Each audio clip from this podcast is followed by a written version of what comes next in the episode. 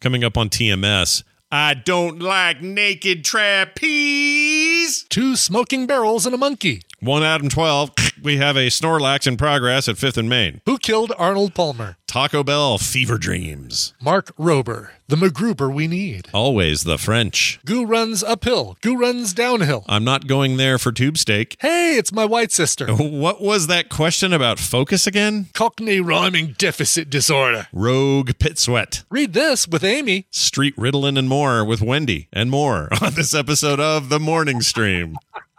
Does your tape collection look like this? Then you need a K-tel tape selector. With special attachments, it fits conveniently in your car, stores all your tapes neatly, ready for easy selection. Tilt the first tape forward. The others follow automatically. Take your selection when it appears. When replacing tapes, Tape Selector automatically finds the proper place. In your home or in your car, protect your valuable tapes with Tape Selector. $4.99 from K-tel.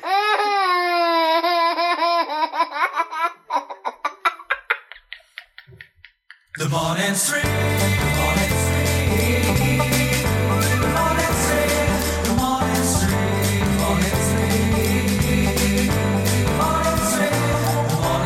The Morning Stream. We wish you were here. The morning stream. The morning stream. The morning stream. Good morning, everybody. Welcome to the show that has trouble organizing its tapes as well. I'm Scott Johnson. That's Brian Ibbott. Hi, Brian. How are you? Hi, Scott. Hold on. I'm writing in my calendar. Okay. Uh, January 13th, uh, 70s style version of opening theme. Okay, good. All right, good. I'm, I'm, I'm good. Before you know it, I'll freak you out and go. You'll be like, what? Oh, What? yeah. What is that? I don't know what that is. That one, too. Yeah. I haven't played the bow in a long time. I don't even know where that is. I don't even have it out. But uh, yeah, we're uh, we're back. It's TMS. It's uh, January thirteenth. It's uh, the year is twenty twenty two, and we're here. Uh, you know, just just barreling into the month, just making it work. Yeah. I mean, you know, we're, we're almost halfway through January. And, and, uh, yeah. All right, I'll, I'll jump on the I'm in disbelief bandwagon about how quickly this month is already going. But, Yeah. uh, you know, it, time goes the same speed all the time. There's no, there's no switch that makes it go faster or slower, whatever. Yeah. But uh, Goo goo runs uphill, goo runs downhill. I don't know what that means, but it feels like it fits. Uh, It- it ti- does, time yeah. is an unstoppable force, and here we are. that's right. being forced by it forward. Uh, it's good to be back, everybody. It is uh, your you know your normal Thursday business. My sister will be here later. We got stuff from her. Got some stuff with Amy coming up. Fun stuff. But before we do anything, dream time. You ready for this? Get the cards. Get the cards. Dream time. Well, I looked in the cards. There's nothing in there even close to this. So yesterday, and you're in it. This is why this is great. You're in my dream. Oh God! All right. I took a very short 20 minute nap because I slept so bad the night before that I just was like, I need to lay down for a minute. So I, I, I hopped on the couch, bought one of the dogs with me, curled up, beautiful 20 minutes, set an alarm, like wake me in 20. Boom. Mm-hmm. Mm-hmm. Good. Good. I wake up You in were- 20 you- yeah. and, and I have the following memory of the following dream. Brian was in the dream, and here's how it went. We were in like a three ring circus sort of setup. Okay. except it didn't feel like a tent. It felt like a giant warehouse with huge ceilings. Um, more like a uh, like a like a Cirque du Sol- Soleil kind of show. yeah, but but the space was like a hangar almost, like something they'd use on MythBusters to do a test in there or something like that. Oh, okay, gotcha. Just really Right, like, a place you hangar kind of. Thing. yeah, a place you'd keep like a big jumbo jet or something like that. Yeah. Um, and there's a trapeze thing, you know, which is like swinging back and forth. And the only person on that trapeze the entire time this is going on is Brian Ibbott, and he is naked on the trapeze swinging. All right. so you're up there just going, wee, and you're not saying anything. You're just Okay. swinging back and forth, completely butt naked. You got this look on your face. Like Brian's got a, happy resting face where he's just chilling. He doesn't. You just having, you know, hey, there's a guy that looks like he's having a good time kind of face. That's the face you've got on. All right, Okay. Just swinging. So, so really, I mean, just a calm face while I'm swinging on a trapeze naked. Like I'm not, I'm not. uh It's not my, not my uh, struggling face or my thinking about grabbing the next trapeze face. It's like, nope. it's just, hey, I'm up here. I'm swinging. So that was number number one weird thing. Number two, I'm down at the was I- bottom. by the way, was I doing this over an open cocktail on a bar that you were you were drinking? No. How about that for a for a callback from like six seven years ago? yeah. What was the was it a Chinese or the Japanese place you went or something? No, they it was did- a uh, it was a bar in Vegas called Rum Jungle, where after a certain time you'd get trapeze artists going back and forth across the ceiling over the bar while you're sitting there having a drink. Gross. And you were very worried about uh, uh, pubic hairs falling off of those people through their leotards into your open yeah, open drink. or even just somebody's like a little bead of sweat escapes one of their pits, and falls into the sky and lands in your drink. No, thank you. But Yeah. anyway, so I'm down so I'm- below. so So, I'm- yeah. you're swinging. I'm down below fighting a lion with a broom. And by broom, I mean like a kitchen broom. Didn't make any sense. Not going to do any good. Okay. But I'm All down there going rah rah, like trying to stop a lion from getting at me. So still, Nice. we're very much in this in the circus mode. Apparently, the not safe for you uh, or safe safe for work circus mode because Brian's up there naked. But anyway, naked. Yeah. yeah, being a swinger, of course. So uh, that's going on. And then Laura Palmer was there. Now, before you think, oh, Laura Palmer from uh, um, uh, what's the show? Uh, Twin Peaks. Twin Peaks, the, the wrapped in plastic, all that. Yeah. No, this was her head on Arnold Palmer's body, the golfer. What? Yeah. Okay, Laura Palmer's head on so Cheryl Lee, the actress who played Laura Yes. Palmer's head Yes. on Arnold Palmer's body. Was he talking dead- to Kevin Nealon about erectile dysfunction? no, no, but she being was able to pee or something. She was she was dead faced like she always was in Twin Peaks. So so she was always so she just kind of uh, you know kind of pale and her eyes are open and stuff.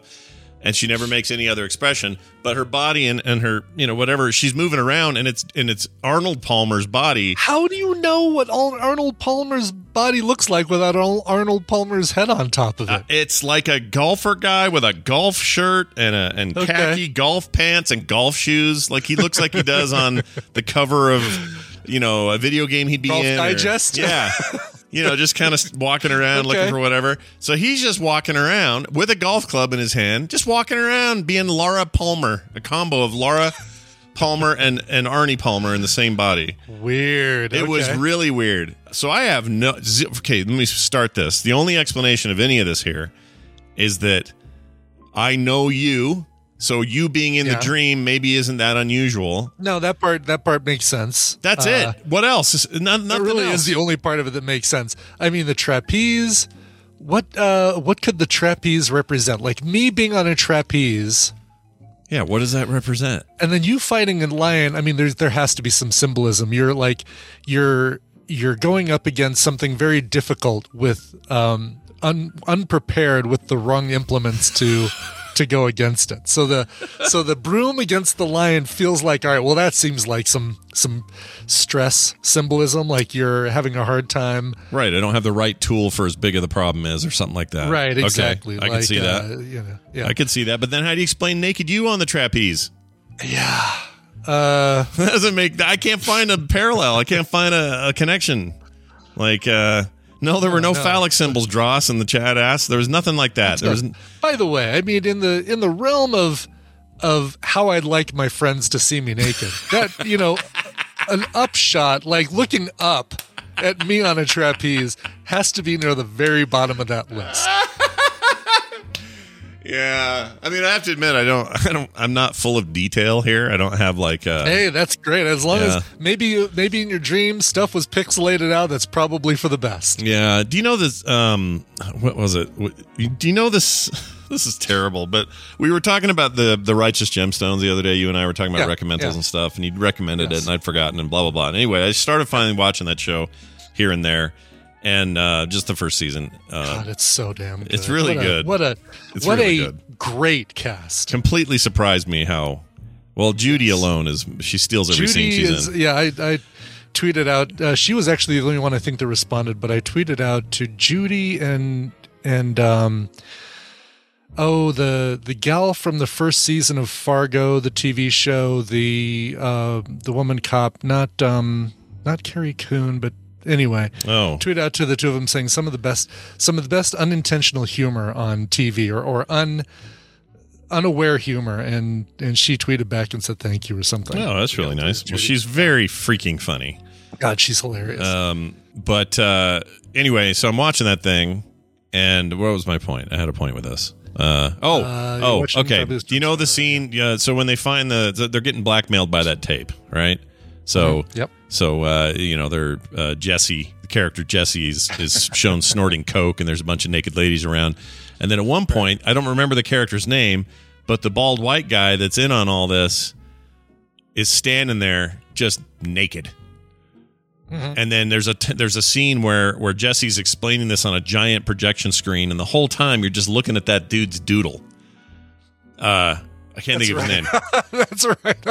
So that's what I'm. Yes. That's what I'm. See, Brian's just up there with his doodle out. That's what it was. All right. Okay, that's probably what it is. Wow. Yeah. All right. So Well, you know, maybe that pulled from the naked show. bald guy. Sure. And Sure, the- sure, maybe. Uh, Maybe. I don't know. I don't know why I'm fighting a lion. Um, uh, maybe the lion is COVID, and I have very few tools to fight it with. I got Oh, my I got my maybe, maybe. crappy little uh, vaccination stick over here, which is a broom in the Yeah. dream, and maybe that's Yeah. maybe that's what that is. I don't know. But the Laura the Palmer Palmers. bit, Yeah. The, the the Palmer Oreo that you've created, the Palmer s'more yeah, that you've you've built in your head. dead lady's head, uh, live man's body, and he's actually dead. So that's that's weird. And then he's walking around. He's not saying anything. And he's got a golf club. You won't even see that as a circus. The other two things, maybe, like you could go to a, a Maybe kind of the uh, the Jim Rose uh, circus sideshow thing that had the Enigma and uh, yeah. do you remember those guys? The, I do. The like the super tattooed puzzle piece guy and uh, the guy who could lift cinder blocks with his nipples and stuff like that. They're still they're not still around, are they? I love that stuff, but that's not. A Yeah, I don't anymore. know. I- yeah, people can only take that so much, I think, and then you got to move Yeah, on. you saw those guys on X Files and thought, oh, that was weird. And I found out, oh no, that's an actual traveling circus show that comes to town. Did they have a Vegas uh, residency at any point? It seems like I- a they thing. had to have, right? I'm figuring that you know, someplace off strip for Yeah. sure. Oh yeah. Oh yeah.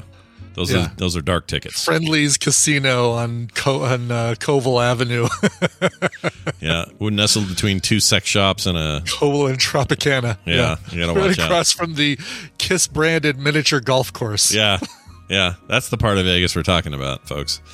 Anyway, uh, so there's that, and uh, you know, I just thought I'd share it. Yeah, if anyone at What did home has any lunch right ideas, before your nap, by the way. Did I you have had weird for lunch. I had Taco Bell wings again because that because you told me they were going away yesterday. I had to get another set and uh, my free taco of the day. So I did So have. you had you had lunch after two. Look at you. I ate late. Yes, it was Yeah. very late, and I had and I had to hurry because, uh, let's see, when did that? So wait, hold on. The nap happened late because I had Tom at two, so I ate right before Tom, and then two o'clock was Daily Tech News Show, Uh-huh, and then I did that until whenever that ended, and that's when I went to lay down for a while.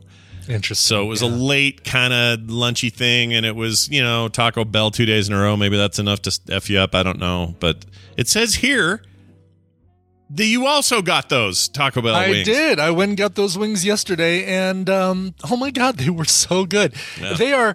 So let's clarify. I mean, these are not your Buffalo Wild Wings, like um, uh, gently tossed in sauce kind of thing. These are uh, deep fried within an inch of their lives. To, Buffalo wings. Oh yeah, crispy as crispy gets for sure. crispy as crispy gets, and it's right there. It's right there in the name, crispy buffalo wings. Yeah, Um, uh, but they were so damn good. And then you get a little bit of uh, like a like a ranch, uh, Southwest ranch kind of sauce to dip them in and stuff. Yeah. But uh, it's good. uh, Tina and I split a box of them, and we're were we supposed to get six or five? Does it come Mm-hmm. Uh, with five or six? Oh, you know what? I have the box here. Let's see if it says. I don't know.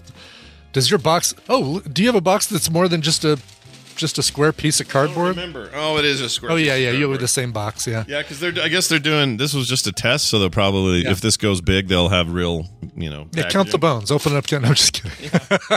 Actually, I. Okay, so Icor says five. All right, so it was supposed to be five. All right, Yep, there are good, five good. bones in this box. got- That's it. Five. Here we go.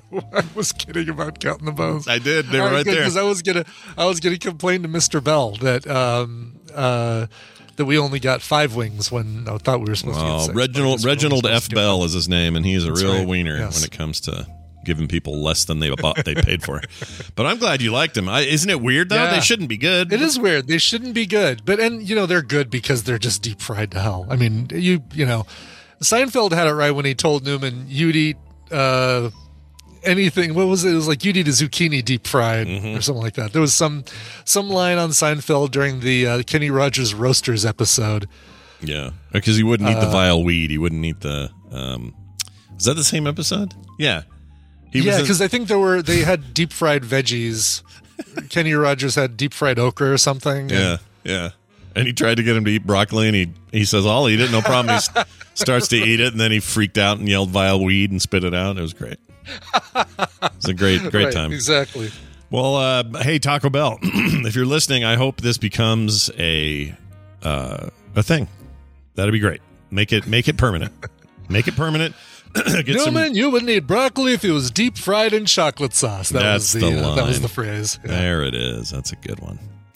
All right. Hey, you guys, you reading any books at home? Because if you're not, I have ideas for what We you could the- do. We have the suggestion for you. Boy, howdy, is that the truth? So we're gonna we're gonna add Red Fraggle, aka Amy gonna- Robinson. Let's bring in the Amy slideshow. That's right.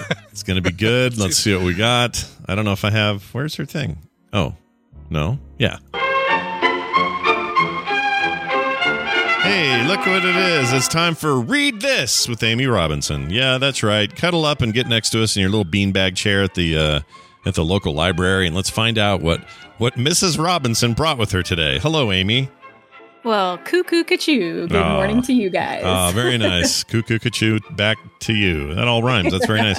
Hey, uh, it's good to have you back. Um, I, I assume your appointment went well. I didn't want to mess you up this morning with timing and stuff. Oh yes, it's great. If I get a little hoarse during uh during my segment here, I apologize. Because I had a I had a therapy appointment, so I could just get like a jumbo dose of therapy between you know this and and Wendy later, and yeah. Oh, yeah. So anyway, I've been talking for an hour straight, and so if I get a little hoarse, that's Maybe you're just warmed up. Maybe you're. Uh, we should do that here. Brian and I should be yelling into our pillows before we do a show or something like that. you know, I've heard. Scream therapy. Yeah. Yeah, I've heard if you, um, you know, you get that low, you get that deeper register the more you yell at stuff, and then you eventually sound like you know Howard Stern or somebody. You could probably do that. yeah. That's In my case, say. you get the you get the nice uh, Kathleen Turner. Yeah. hus- Oh yeah. Smoker husky after voice. dark Yeah, ooh. right. she's uh she's interesting now. Anyway, hey, you're back. It's, I don't want to I don't want to get too deep into where she's at these days. She's fine, I'm sure. I guess I don't know. Whatever. What is she doing? We don't know. Uh, I don't know. we should find out how she's doing. If someone got eyes on Kathleen Turner, because hope she's all right. Um, hey, uh, Amy. So let's get into it. Uh, we're gonna. I'm, I'm still reading this Stormlight archive, so I'm I'm very busily just trying to get through a, a massive thick book. Uh, right now, but I write down everything you recommend, and I'm sure you've got something cool this week. So lay it on us. What do you got?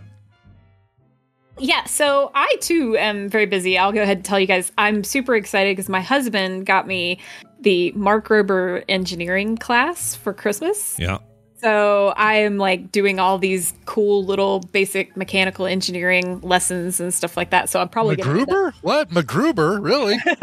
Wow. Mark Rober. Oh, yeah. Mark Rober. Yes. You know, he's the guy that did the glitter bomb. The glitter thing. bomb. Yeah. Uh, yeah. Yes. Oh, yeah. He had So- a new one this year that was fantastic. Like uh, Mhm. louder siren and uh, more fart spray. Ah, so good. Oh, this is the guy that did the giant T-shirt cannon I heard about this year, or something, right? This Yep, is that yep, guy. He did, okay. He did that. It was like the world's Yeah. biggest T-shirt cannon. He did that It's like a Jimmy Kimmel thing. He has like a The squirrel agility dartboard that- course. Yep, yep, all that stuff. Same guy. Um, so yeah, he teaches a, a an engineering class, and and so yeah, you don't get like one on one FaceTime with him. At least I haven't so far. But there are all these really cool instructional videos, and then there's a little community you go and like uh, share your your ideas and bounce it off people and get feedback and stuff. So that is what I've been spending a lot of my free time doing. Um, so I decided to kind of go go back in my in my archives of of stuff I've read for this week. And um, somebody mentioned online that they had never read anything by Neil Gaiman. Mm. So I have decided to to Oh, recommend some Neil Gaiman. His my Uh, my favorite single book, meaning no sequels, like just standalone novel, is American Gods. Like forget about the TV show. A long time ago when I read the book, that book's still my favorite standalone book I ever read. So whoever's Mm-hmm. Did, uh, whoever that is Yeah, go ahead. An, uh, Nancy Boys or an, An- an Anasazi Boys or whatever. Isn't that the sequel to it though, or is no? It's Same- a spin, like a spin-off, like an a offshoot. spin-off. Okay, all Yeah, right. I still haven't read that. Um, I heard it I was good haven't though. either. But but American Gods was fantastic. So yeah. good. Oh my gosh. Yeah. Yeah. Well, so the book I was going to recommend this time, I was going to go all the way back and recommend Neverwhere. If you haven't read Neverwhere, it's fantastic. And I'm really into kind of recommending books that have multiple ways for you to consume them uh, at, at this point, because there is a fantastic BBC radio dramatization uh, of Neverwhere, and it's got James McAvoy and Benedict Cumberbatch, and it's it is absolutely so entertaining and wonderful. Uh, then also you can obviously read the book. I think it was made into a television show back in the '90s, also. So, um, but yeah, I've the- never the even heard of this. I thought this was uh well, eh, I guess there's a new print of it on Amazon that says 2021, but I I don't know why I've not heard of this book. Is that old? Like 90s, Oh, 80s? so good. Yeah. Neverwhere was his first novel uh, following the Sandman series. So yeah, it's it's really really very good. Uh, it's basically a, a kind of fish out of water type story where you get your the main character is your normal guy. He's you know he's us. And then he gets sucked into this the world of London below, and uh, and there's an entire just subculture of you know wonderful fantasy stuff going on under the streets of London that nobody knows about except the people who know about it and he gets just sucked into this world and so you get to go on this journey with him and it's fantastic And the tube stations are all literal. So like King's Cross has kings, actual kings, and uh, yep Wow. yeah Wow. I love this. This sounds great. Why do I just don't know why I haven't heard of it? I'm annoyed that I haven't heard of it. It bugs me. Well, it is it is fantastic, and I can tell you, like, I I don't know anybody that likes anything fantasy related that doesn't like this book if they've read it. It's it is it is really excellent, and I always think about there. There's this one creature in the book. It's this very sort of, uh, you know, attractive lady, and she seduces men to come in, and then like, sh- but she's very very cold, and essentially that's what she does is she steals their warmth, and then ultimately they get stuck down there, and, and then they die or whatever. But um, I always think of that when I put my cold feet on my husband at night in the bed. That's great. Ooh, yeah, I Natalie. didn't realize there was a there, was- like so like you were saying the James McAvoy uh, Cumberbatch thing. I had no idea there was a um yeah, I didn't either. like a radio a radio version. I tried watching the the TV show and Well, the TV show's got those same people in it. Um, I'm looking at the trailer right now. McAvoy's in it. I just saw Natalie Dormer's in it. Um, I haven't in seen the TV show or the Yeah, or, that was or whatever the video version is. I'm looking at the BBC. Let's see. Oh, okay. The BBC radio thing is so they're they're oh interesting. Okay, so that's different than the TV show that came out in 19, 1996. I thought this was like a kind of like the BBC radio redid the Star Wars and There's- Hitchhiker's Guide. there's Cumberbatch. where they added a bunch of stuff. Well, I guess Hitchhiker's Guide was a radio thing before it was a book, but where they redid Star Wars and added a bunch of stuff.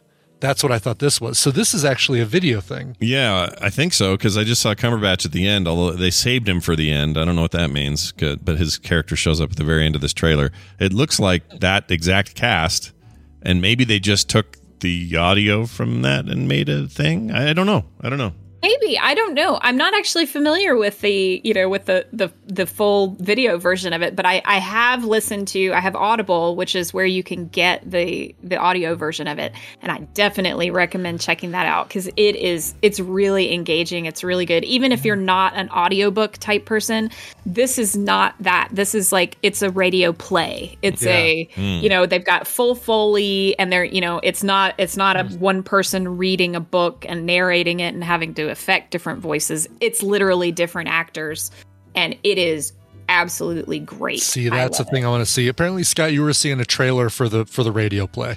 Is what Oh. people are saying in chat. Oh well, it's all like costumes and like sets and stuff. That's crazy. I wonder why they went to that is odd much that trouble. They would go dress so much for. yeah, it's not them just sitting around microphones. It's like a I don't know. They're all they're all acting and running, and there's like sets and like special effects and stuff. I don't know what they're doing. Maybe they did Yeah. both, but um, I'm looking at Maybe, Goodreads' yeah, list of uh, best Neil Gaiman books, and they have Neverwhere Neverwhere's number one uh, by rating on Goodreads uh, as the best thing he ever wrote. I can't believe I'm like this dumb. I had never even heard of it before. American Gods number two, Graveyard Book number three, and Stardust at four. Uh, I also love Stardust, and that movie's better than it should be. Do you ever see that Stardust movie? It's it doesn't exactly adhere to the book uh, 100%, but Stardust is all right. It's pretty good time. I liked it.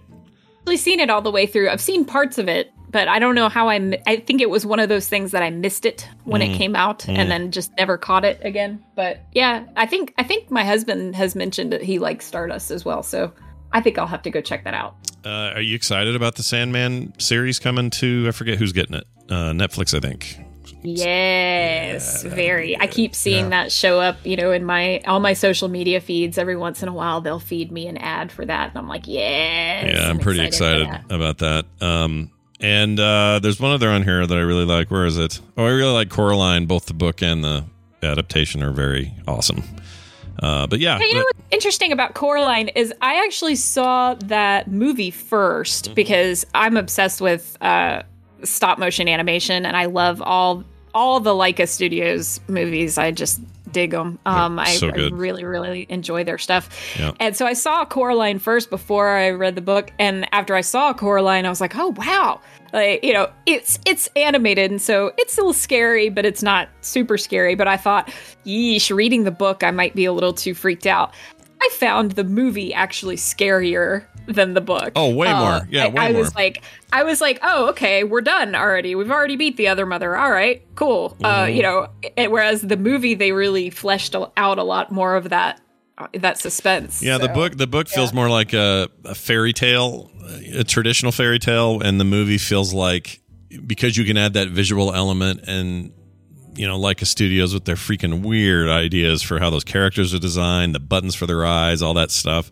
Just really added like a creepy factor to it that I, I really appreciate. But yeah, the tone is definitely different um, in the in the film version of it. But Neil Gaiman, he's awesome. All right, so Neverwhere available wherever you get your books. I guess there is a brand new printing, uh, new paperback version of it. Yeah, there's a like the author's preferred text version. Is that what it says? Yeah, the author's is- preferred text version came out in 2005. So, I don't know what that means. like the director's cut of a book, basically. Yeah, that's neat. I guess when you become Neil Gaiman, you can um you can go back to your earlier work and say, I did not want to cut that, but that editor made me do it. Right, so I'm yeah, Neil Gaiman now, so I can put that back in. yeah, he gets to do whatever he wants to do. Uh, so yeah. Yeah. find out what uh, I didn't know all these years, and that is there's a book I'm- called Neverwhere. Yeah, Totally checking out that the the, the BBC radio Mm-hmm. audio drama thing. That looks so cool.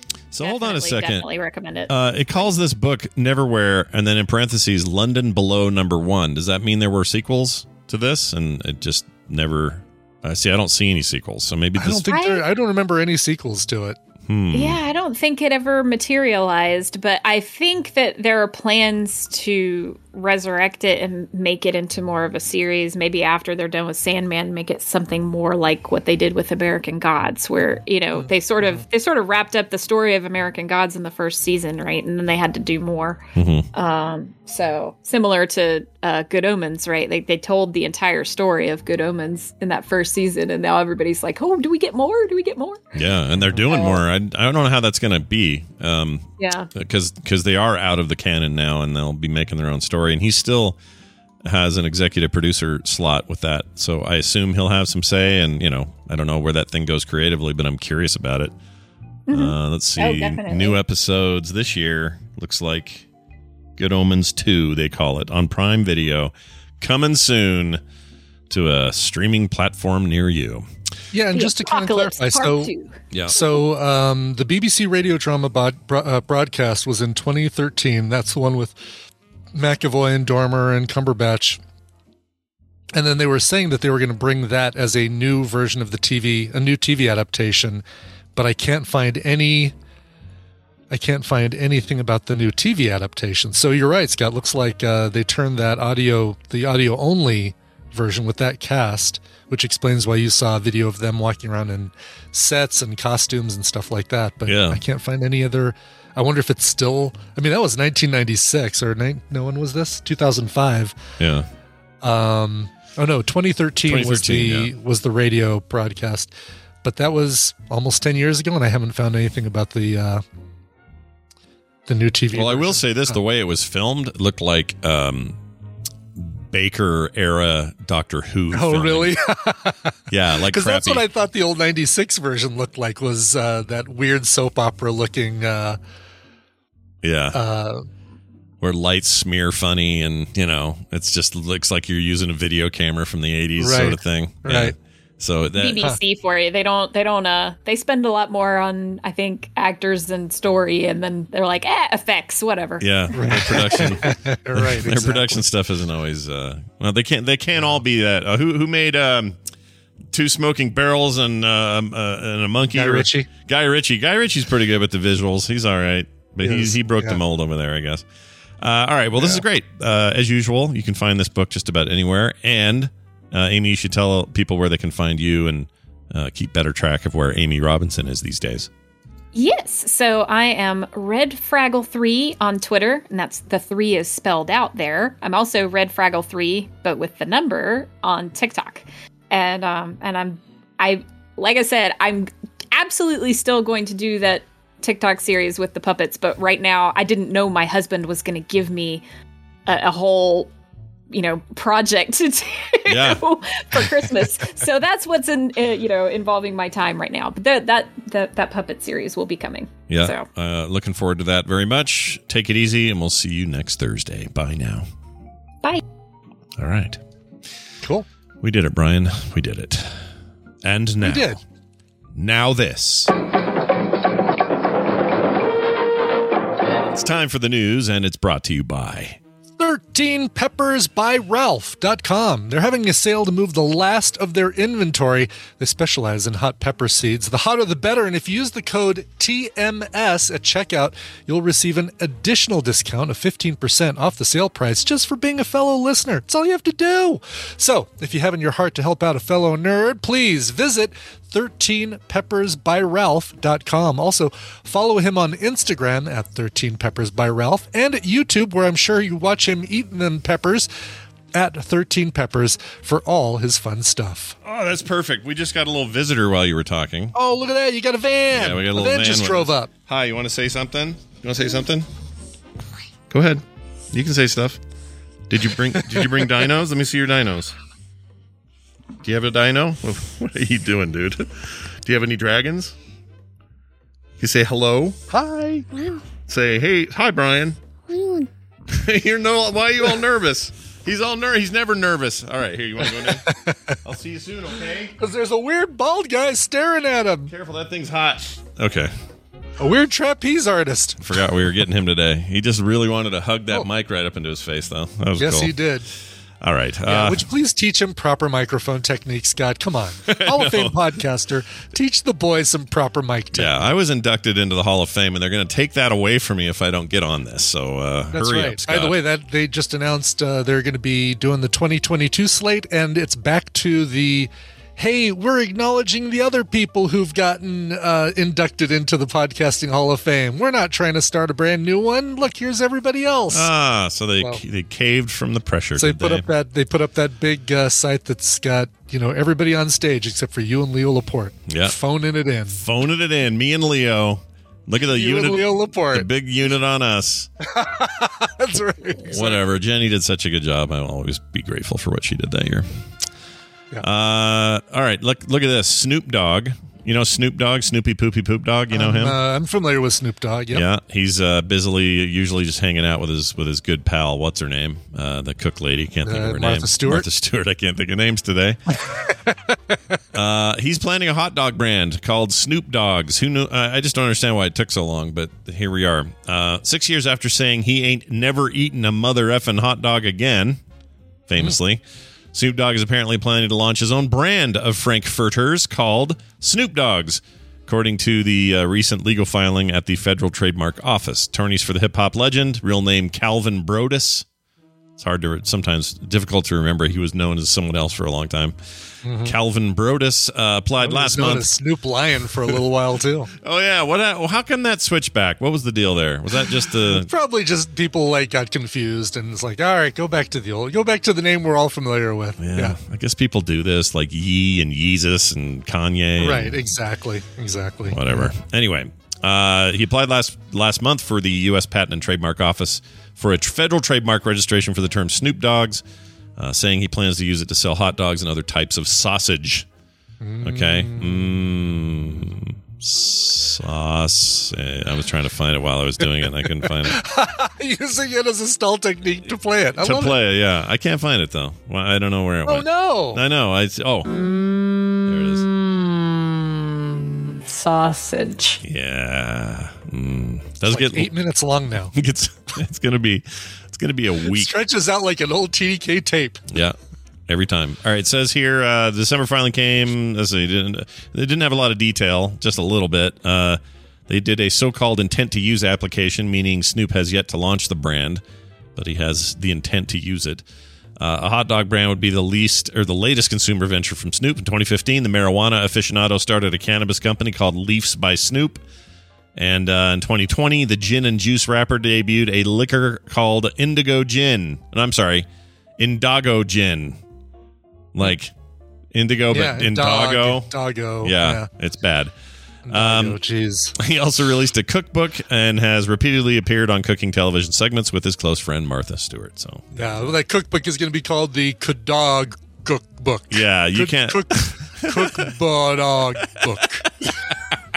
Don't worry, I can fit this. I can fit dog in everything. Don't worry, I can fit it in. You'd think the Snoop would be more the focus, you know? Like if I'm going to come up with names, I could probably come up with more Snoop names than dog names, but Exactly. Yeah. I don't know.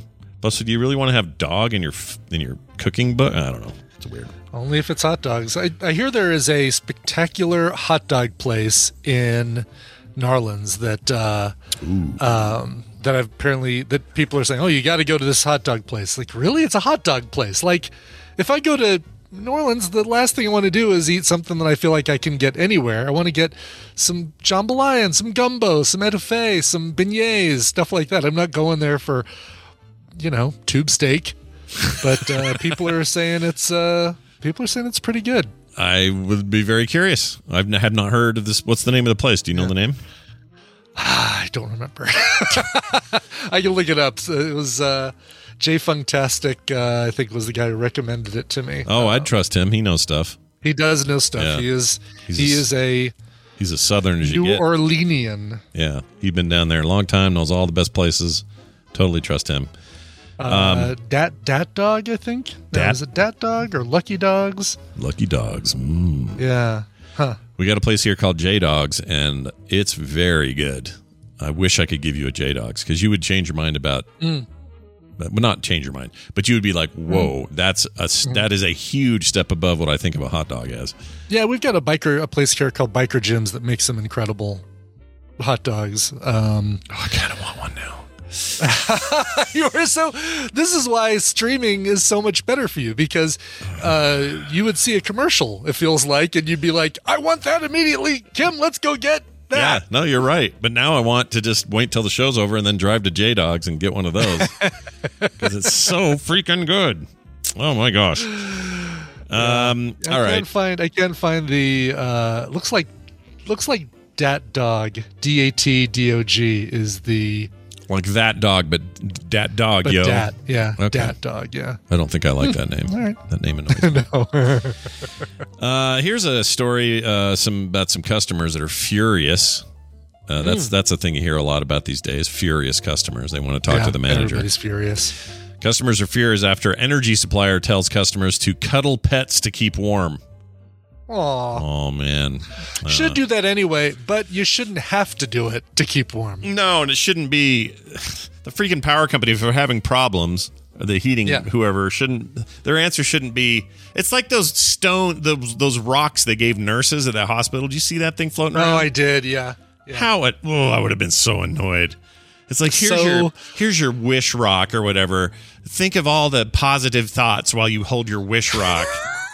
Oh, and take it home and paint it. Basically, we've done all the hard work. We went out to the front of the hospital and picked up a rock and brought it inside. I hate it. Hate it. yeah, Ugh, I'd be so it, annoyed. it- it is worthy of ire. Yeah, it's ire worthy. Uh, here's so here's the deal. British supplier, energy supplier, Zoe, we're looking at you in there. Bring your bacon. Has apologized for the poorly judged and unhelpful advice sent to customers, which suggested they could snuggle up to their pets and exercise uh, to cut back on heating bills. SSE, which is owned by OVO Energy or OVO Energy, I'm not sure how they say it, suggested 10, quote, simple and cost effective ways to keep warm this winter, according to the Financial Times. Eating bowls of oatmeal, doing star jumps. Don't we just call those jumping jacks here? Jumping jacks here. Yeah. Okay. We call them jumping jacks. Star jumps. All right. Yes, please do some star jumps? give me give me 10. 10 star jumps, ready, set, go. Yes, what's the what's the uh, what's the the uh um the exchange rate on on uh, jumping jacks? Is it just give me eight and a half Eight star a half. jumps Yeah, for your ten jumping jacks? for your 10? or maybe it's like miles where we all stuck to the same dumb uh, measurement. Maybe, yeah, maybe that's it. I don't know. Maybe they're directly uh, cut across. Anyway, uh, they said, uh, what else did they add? Uh, they put in, um, uh, let's see, doing star jumps, cuddling pets. These were all among the recommendations of the now deleted web page. So they, they learned their lesson. Oops. Oops. Uh, in a statement sent to CNN uh, Tuesday, a spokesman for OVO Energy said, or OVO, OVO, uh, recently a link to a blog containing energy saving tips was sent to customers. Uh, we understand how difficult the situation will be for many of our customers this year. We are working hard to find meaningful solutions as we approach this energy crisis. So we recognize the content of this blog was poorly judged and unhelpful. We are embarrassed and sincerely apologize, says the spokesperson. I guess that's good. They're owning it. Uh, hey, uh, so is there? A, I didn't know there's an energy crisis in the UK. Is that a thing? I Didn't either. Yeah. I hope you guys Because are. everybody's they're all staying home too. I guess so. Working. Everybody's working from home, using up all that uh, all that energy. That's true. It's a big shift in the grids and everything. They gotta they gotta Yeah. adjust for it. But um, hopefully you're all okay and and uh, not freezing or whatever. And if you do have pets, do hug them. You know, snuggle with your pets. It's fine. Yeah, yeah. And if you don't have pets, then uh, heat up some rocks on the uh, on the stove and cuddle with those. And I know where you could probably get a bunch of those, those encouragement stones. Uh, we got some numbers here. British consumers will pay roughly uh, 790 pounds. That's uh, pounds sterling, which is $1,075 here. More in heat and light this year in their house. So they're going to pay that much on top of their normal bills. That's a lot. Mackerel. That is Yeah, a lot. That is a lot. That's according to Bank America, uh, Bank of America. Wholesale European gas prices have jumped 400 percent in the previous previous year. Electricity prices increased 300 percent. Uh, the increases have been driven by cold weather, nuclear uh, plant outages in France. Freaking French! Jeez. It all comes back to the damned French every time. Always the French. The French and Boris Johnson. Those bastards. Combination of uh, UK Prime Minister Boris Johnson and his hair and those damn French people. Uh, they also had reduced flow of gas out of Russia, uh, which uh, I guess uh, contributed to it. According to the National Energy Action, more than four million UK households are in the grip of a fuel poverty, a uh, figure that or which the charity believes could rise by two million in April when a cap on energy prices is expected to increase again.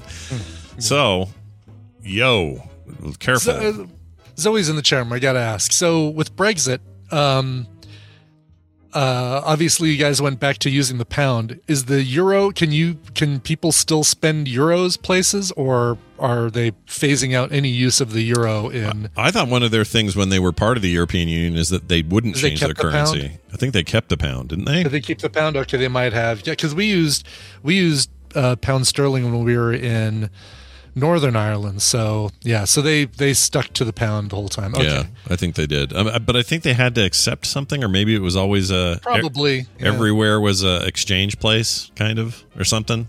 Gotcha. Yeah. Okay, I don't know how that works. You just use credit cards, everything works. Yeah, everything exactly. Cashless society. Please come yeah, on. Yeah, let's get in. Let's put a chip in my head. I'm ready. Um, all right, so there's that story. That's a fun one for you to chew on there, Yeah. Eu- European folks. Uh, can they get back in? Like, if they can they just at the end of the Brexit go? Can they go? Oh, you know, this wasn't great. We this is Yeah, a bad what's idea. the what's the portmanteau then for uh for the equivalent of Brexit? Uh Brentrance? Yeah, bruntrance. We've made a fantastic brunchance back into the Yeah. good graces of the European community. Re-enter. Re-enter. Brexit through the gift shop, or I don't know how you do it. right. Yeah. Uh, but yeah, like brunch, brentry. I want to know. I want to know what brunch. There you go, brunch. That nailed it. I want to know if they that's even on the table. I mean, obviously, in in a in a possibility sense, it is, but not a probability. You know, Jenkins, I think, has the best one. Re-Grexit. Brexit. That's pretty good. That should be a title. Make that make a title exactly. I think that might be our title today if somebody uh, Yeah. puts that in. Re-Grexit. Give that. Give the, get that in there. Uh, J J Iggins Jiggins, J R Riggins, whatever it is. Oh, now he's all now he's laughing his head off in the other room. He's just as loud as he wants to be. Oh, see, yeah. What the frick? But actually, uh, Van really liked the Re-Grexit. Actually, yeah, That's he's just losing it in there. He's watching the show live. That's hilarious, even to my three-year-old mind. All right, here's a f- um, possibly final story, depending on how long this one goes. This is uh, interesting. LAPD, that's the Los Angeles Police Department, officers ignore a robbery in progress because they were trying to catch a Snorlax in Pokemon Go. Oh, jeez. Oh, the LAPD always in trouble, starting riots, uh, shooting people where they shouldn't, and now catching a Snorlax. That's right. Can't we all just get a Snorlax? the frick. LA police officer fired for ignoring robbery in progress and instead stuck around to try to get the Snorlax in Pokemon Go. This is all according to court documents that were published on Friday. According to the officer's appeal, former LAPD officers Louis Lo- Lo- Lozano and Eric Mitchell were fired for, quote, willfully ab- uh, abdicating their duty to assist a commanding officer's response to a robbery in progress and playing a Pokemon Go, mo- or as, as they put it, playing a Pokemon mobile game while on duty. well, now there's multiple. You know, there's Pokemon Unite, and there's uh, Sure. Pokemon Match 'em in a coffee shop. I can't remember what the heck that thing was called. Uh, Uh, Pokemon Cafe or something. I can't yeah, remember, but- there's another one where you run around with three other Pokemon and fight stuff, joystick style. It's kind of like a isn't MOBA. that isn't that Unite or no? no, it's something. Not the, It's not not- the not the um It's not the MOBA. It's something else. not the MOBA. Okay. They're little square-looking versions of themselves, and Oh. It's older. It's okay. it's kind of fun. Yeah, it was like a balloon or something. Like you also rode in a balloon, or maybe the entrance opening screen had you riding in a balloon or something. Yeah, I can't remember. something like that. Back to Pokemon Go. Back back to Pokemon. It's one of my favorite clips. Back to Pokemon Go. Pokemon Go. Pokemon Go. Uh, so they, uh, yeah, they're they're Yeah, trouble. they they first initially these guys, um, you know, they said, "Oh no, we didn't do that. We totally didn't do that." And then they found audio of them in the car, um, dash cam audio or or chest camera audio or whatever, saying, "Oh, let's go. Look, there's a Snorlax at this address. Let's go." Like they know the address. Mm-hmm. You know, it's like uh, they must have been using one of those. Um, websites that said hey there's a snorlax at this address yeah, they get a little. a different dispatch yeah Yeah. exactly Maybe they should have just gone and done the thing and then gone back to try to. Well, I guess you're going to give up the rest of your next couple of hours if you're going to go help, right? yeah I'm not trying to justify what they did. I'm just no, saying. definitely not exactly. And and uh, apparently this happened back in April 2017, uh, back when uh, uh, you know when it was harder to get a Snorlax. These days, kind of easy to get a Snorlax. Well, so this happened in 2017, and I cannot, for the life of me, like you just mentioned, I cannot figure out why. they just, uh, I think they just finally charged these guys, or the audio, or something. Or they just uh, fired them came finally, or something. Okay. Maybe, yeah, right. yeah, because it it was all the news. It's been all in the news this last week, even though this happened back in 2017. Oh, interesting. It says it happened at Oh. the La- Lacey's Los Angeles Crenshaw Mall. Uh, patrol supervisor called Metro and Lozano. Oh yeah. Says to respond to an uh, apparent robbery in process at Macy's, several po- police officers left the scene of a homicide to respond to it. These two chuckleheads stayed for Pokemon. Yeah, All right, so they tried to appeal it and they lost the appeal, I guess. apparently, apparently so. Yeah, All good. right, good on them. Good on them for losing their dumb appeal. You guys are dumb. That's a dumb thing to do. Like I, Pokemon's cool and everything, but it's not meant to, to stop you from doing your really important policing jobs. I am, So- and I am barely still playing Pokemon Go. Like, uh, I'll, I'll, if I'm sitting around not doing anything or have something on TV, I might open it up and just see if there's anything to catch. But they haven't added anything new to the game in feels like a year. And so, what's the you know? I was gonna need ask. content. Give me I- content. I was I was actually going to ask you what your involvement is in the game these days, and it sounds like it's less Yeah. than than you'd planned. Do I'm you think still sitting on. I'm still sitting on level 44. Uh, I've not Still have not progressed in the last. Uh, I don't know, 18 months past level 44. that's level? That's forty two levels. That's level forty two. There's something about you, well baby. Anyway, you're a lot higher than me, is what I'm saying. A lot higher than Yeah, most well- people I know. I'll bet you're on average. You're in the higher bracket. I'll bet. Um, probably. I mean, there's still some holdouts playing that thing. Uh, Claire says I should go back to Animal Crossing. Are you still? Yeah, I get in, Are do still- a couple chores and stuff. I'm not. I'm not like the when that expansion came out. I was kind of every day for about a month there, Yeah. um, and and kind of hardcore. And I've kind of slacked back on it a bit. You know So, what? Uh, the Temple Run game. mm. Oh yeah, the you, uh, puzzle game. The yeah. Temple Run puzzler. yeah. uh, curse you because that's probably what's taken over for me from Pokemon Go. I'm on puzzle 814. of Oh my lord! Whoa, really? Yeah, yeah, I'm still playing it. She has stopped. She has stopped running through the temple. She's basically sitting in a door, and they just give me new, new challenges. Yeah. At the end of the game, they just call it temple sit. I think, and you just Temple, sit. si- temple stand in one place. Yeah. But um, uh, today during Coverville, and we'll talk about what's on Coverville later.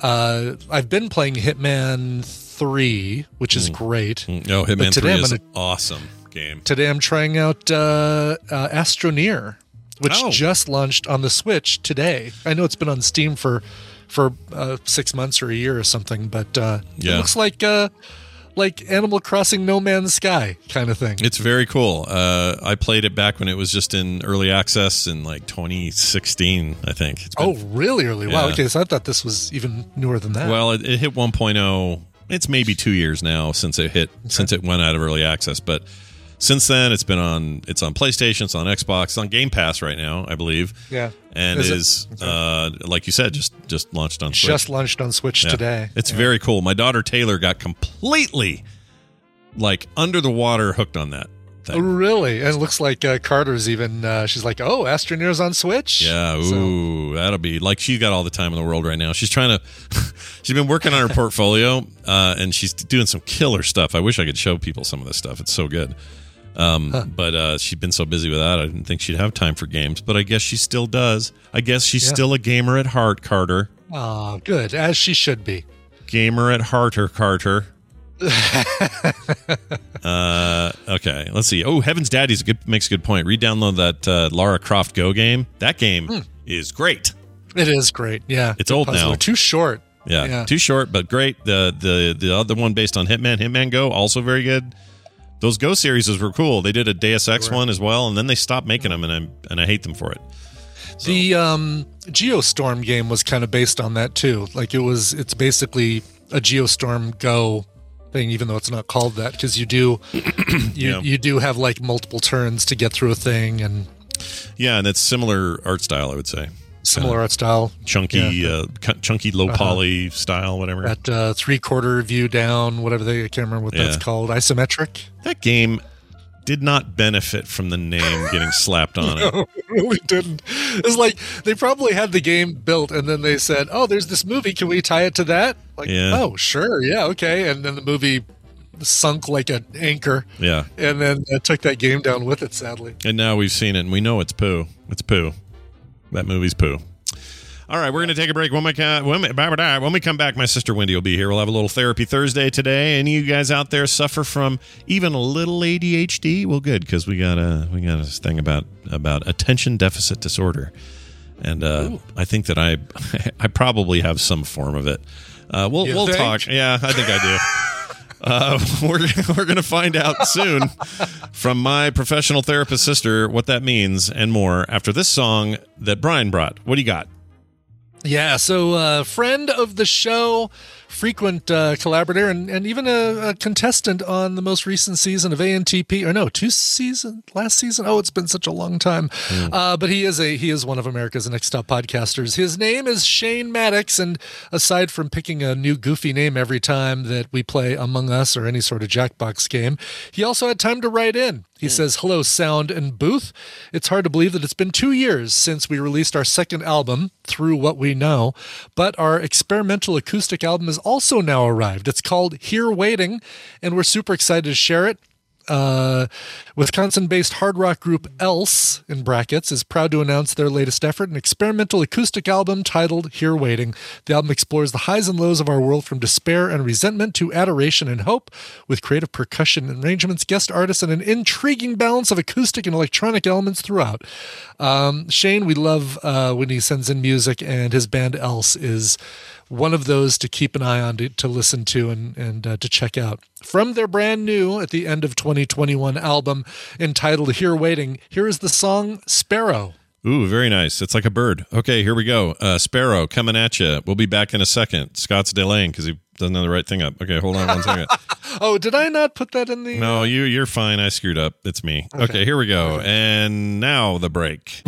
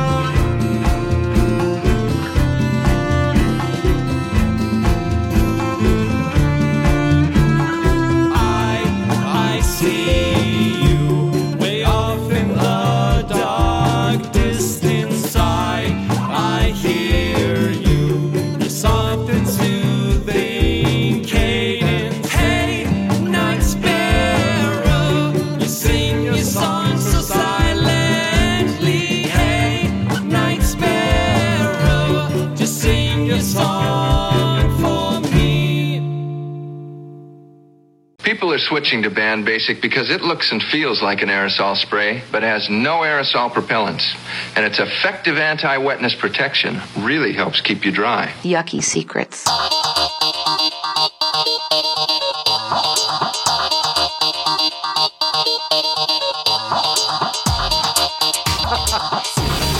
didn't go right.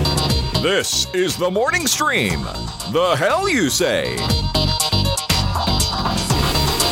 Oh man, I can't get anything to work right today. Uh, hey Brian, remind me that song again.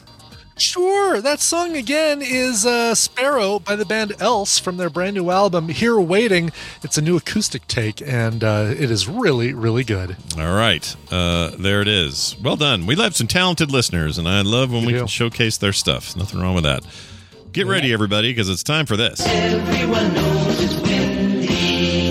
My sister Wendy, my junior sister. She's younger than me. All my sisters are, but uh, she's like six years younger What than it be me. like if I was older than you? I don't know what I would do. That would be weird. Um, let me think for a minute. Would you be uh, Would you be a crazy conspiracy lady at that age? Do you think? No. No. Wow. So just age defines conspiracy No. theory. Well, you know, Adhesion. some of, Birth order, some of it some of it's you know I don't know what it is. I don't know what causes people to go down those roads, but Yeah, uh, I don't know But probably not Yeah. Wendy. You're right. Uh, she's a.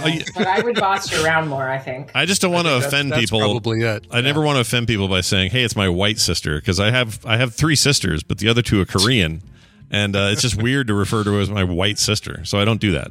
I just call her my sister. Yeah, That's probably, probably all I need to do. Um, hey, Wendy, it's good to have you Why back. About race so much, Scott. You're always talking about. I know, always talking about race. Maybe there's maybe maybe there's something wrong. I don't You're know. making us racist. I think it's our pearly white skin that makes me racist. Um, all right, hey, uh, we're good to have you back. We're gonna we're gonna talk about some stuff, and also uh, before we're done today, uh, you have a real steps thing we want to talk about as well. Uh, Yeah. So excited about that. So we'll get to all that, but uh, first, an email. And I said something before I read this. I said something before that I actually don't know if I even mean, but um, I think I have some ADD or ADHD tendencies. I, I've never been uh, as uh, what's the word diagnosed as such. Yeah. Um, and I've been I've had uh, evaluations like that, like everyone probably should at some time or another, just to kind of see where your head's at or whatever. And they never said, "Oh yeah, you're you've you've got this or you do this or any of that." So it's p- completely in my head that I do, but I know that I know that I struggle with uh, attention sometimes in ways that I didn't when I was younger. Uh, so like growing up, I could attend, I could be very attentive. In fact, maybe too much. I would focus on something I was drawing instead of my homework or or whatever. And maybe that's all this is, just an adult version of this where I I focus on what I want to focus on, if that makes sense. anyway, so we'll we'll keep that in mind as I read this email uh, that goes like this. Is a little bit older email, but we wanted to finally get around to it. Um, and I think they're okay with us saying their name because it's in this. I, I don't know. What do you think, Brian? Do I do it or not? Do you I think so. Yeah. Okay. I, I think. Uh, yeah. All right, we'll be all right. Hello, Wendy and the boys. It's your favorite taffy dealer's wife, Lois. Brian, do the Peter voice, Lois. Hello, hello, Lois. There you go. Very, very well done. Wow. Um, I was recently given the diagnosis of ADHD. Some of my friends around me weren't surprised. They thought I would. Uh, they thought I knew. Obviously, I didn't. Having a diagnosis and learning more about how my brain works is helpful. But how did I go from 35 years without many therapists or medical professions noticing or testing me for ADHD? Thanks, Lois. Uh, this goes right along with what I was saying about about me. No one ever said so, but maybe if I, you know, I worry that it's a power of suggestion. I go into somebody and go, "Oh, I think I might have ADHD. Can you test me for that? And they're like, oh, sure enough, you do. Like it would be, you know, they would just find it or something. And I, so I kind of don't want to, but, but anyway, Wendy, uh, this is, this is probably one of those things that goes uh, undiagnosed for a lot of people, I would have to think. But there's also a feeling out there that it gets overdiagnosed. So I would like to know Yeah. which we're supposed to believe, and you're going to help us do that. Yeah, okay. Well, let's start with this. Uh, seeing many therapists and medical professionals for many years and not being diagnosed is really easy to do because, you- first of all, symptoms present slightly differently. Especially, it's the most obvious in younger children how it presents in, in girls versus boys. It's not 100%. I've seen you know, a kid who you're like, that is ADD, the second ADHD, the second you see them, it's so obvious, right? Because of the H part, the hyperactivity part, right? They are bing ponging around, bing, that's a word, bing, bing ponging Bing ponging. Sure. Uh huh. Yeah, all big around the world. Uh, and they're just, and they're all around the room and they're just, it's so clear, right? Mm-hmm. Um, and so that, that kid is not going to get missed necessarily, right? But very often young girls present differently. And then as they get into teenage land, it also presents a little bit differently. It is it is kind of tricky t- to catch actually if it is not in a traditional presentation, right? So there's the inattentive type. You know, what's interesting is I have a couple clients struggling with ADHD as adults never were diagnosed and one thing we've done to kind of do some digging and like helping them recognize some of these symptoms in their childhood because often what happens is they just feel like well I was dumb or like I sucked at school or you know, kids didn't want to play with me sometimes, and they don't have context for what was going on because they were a kid. Maybe some remember mom saying, "Gosh, it's like you're driven by your motor," or "Just sit down," or you know, being you know their hand smacked a lot or something. They have kind of these sort of memories of being uh, having some sort of bad mojo going on, but they can't piece it together. So one thing you do is you go through your um, childhood, if somebody kept them for you, your childhood like teacher evaluations at the end of the year or whatever, you know, commentary, others, not only your mom's memory or your dad's memory or something, but other people in positions of working with you would have said. And so what you often find in those records is always moving around or always daydreaming out the window or you know you can kind of spot some of it looking backwards Mhm. um and how old did she say she was She said 35. I, assu- I assume that means 35 years of, because she just says 35 years without, you know, therapists or professionals noticing.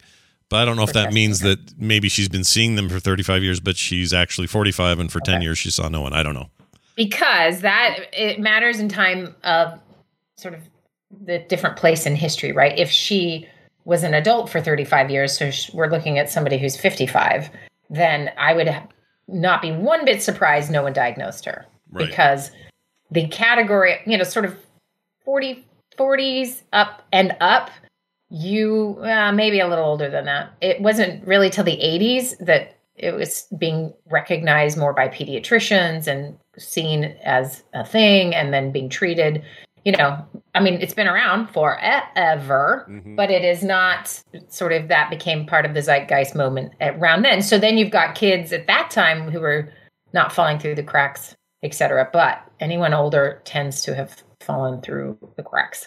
Um, and so what happens i'll give you an example of a client i saw years and years and years ago. He was about 50 at the time. He was an architect. He just was so much chaos in his life. He couldn't like get anything organized and felt like he was going to lose his job any minute. And as we're talking and we're going through his marriage was rocky. Stuff was just kind of falling apart. And i said so tell me when you feel the best. And what he described was my clue to oh this is adhd that's never been treated Mm. and what he said was he grew up around uh, Snowbird and Solitude. I think his dad worked there or something, so he could ski all the time. And he said the only time he felt good, felt normal, felt like his thoughts or his head was clear was when he was ripping down a mountain Oh, interesting. at like, you know, speed that would kill most people. Is that right? be- Like, is that because you is that because you have to focus on that stuff? Like there's no. No. uh, oh, all right. No, Interesting. not at all. Let me explain. Oh. Um, I mean, yes, sure. You have to like, you die if you don't. I guess there. That's it. It focuses you for sure. I mean, yeah, they have to concentrate a little mean, bit, yeah. I guess. We're not a Lindsey Vonn, and we don't, you know, whatever. But like, you have to focus short, so it puts your attention into one place. However, um, what it really does, and this is this is why I suspected um, ADHD, was that the time his brain was clearest when is when he was physically moving quickly. So if you Oh, think of a, a young child with ADHD, hyper Yeah. type, Yeah. subtype, where they are bouncing around the walls, you're you're just thinking, what what are you doing? Just sit down. Well, what happens is is there's a part of the brain in the frontal lobe area, which is where our executive functioning is, right? That's the thing that does thing in things in order, is logical, makes, you know, a little more organized. Like that's just our thinking center, right? And there's a part that's under performing in there with when a kid has ADHD. And so there's the body will compensate by moving. So that's why fidget spinners and all those kinds of things that became sort of um, more mainstream. Those have always been a, in, in the hands, hopefully, you know, at least a, a while now, in the hands of kids that struggle with focusing or concentration or other things because it occupies that part of the brain. Um, we all have a version of this. Maybe like you need background music to to study or something. So it's like it it takes that a part of the brain that needs something and keeps it occupied while you do this other task that requires focus and concentration. So that movement that kid is showing is really trying to compensate for that part of its brain that's under stimulated. That is why then the prescriptions are stimulants, right? So you give a kid Ritalin um, or Adderall; those are stimulants. You know, anyone else taking a stimulant is going to get the buzz of a stimulant, but if you have ADHD, it what it does is it speeds up that part of the brain, so it catches up, and you your brain. It, it- people will describe it as like lifting your head out of fog, Mm. or just suddenly your thoughts are clear, and also so that's what happened with this guy. So he's ripping down the hill skiing all the time. I said, I think you probably have ADHD that's never been diagnosed.